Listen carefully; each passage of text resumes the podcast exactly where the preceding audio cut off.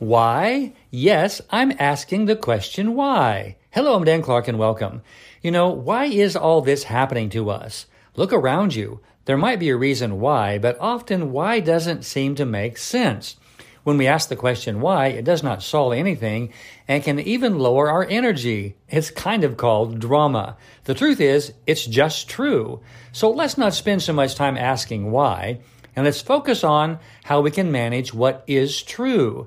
Changing the things that you can change and accepting the things that you cannot is what life is about right now. So today, do something about the things that you can change and practice changing your world. The world that you live in will love you for making changes that you can change. I love you. I'm Dan Clark.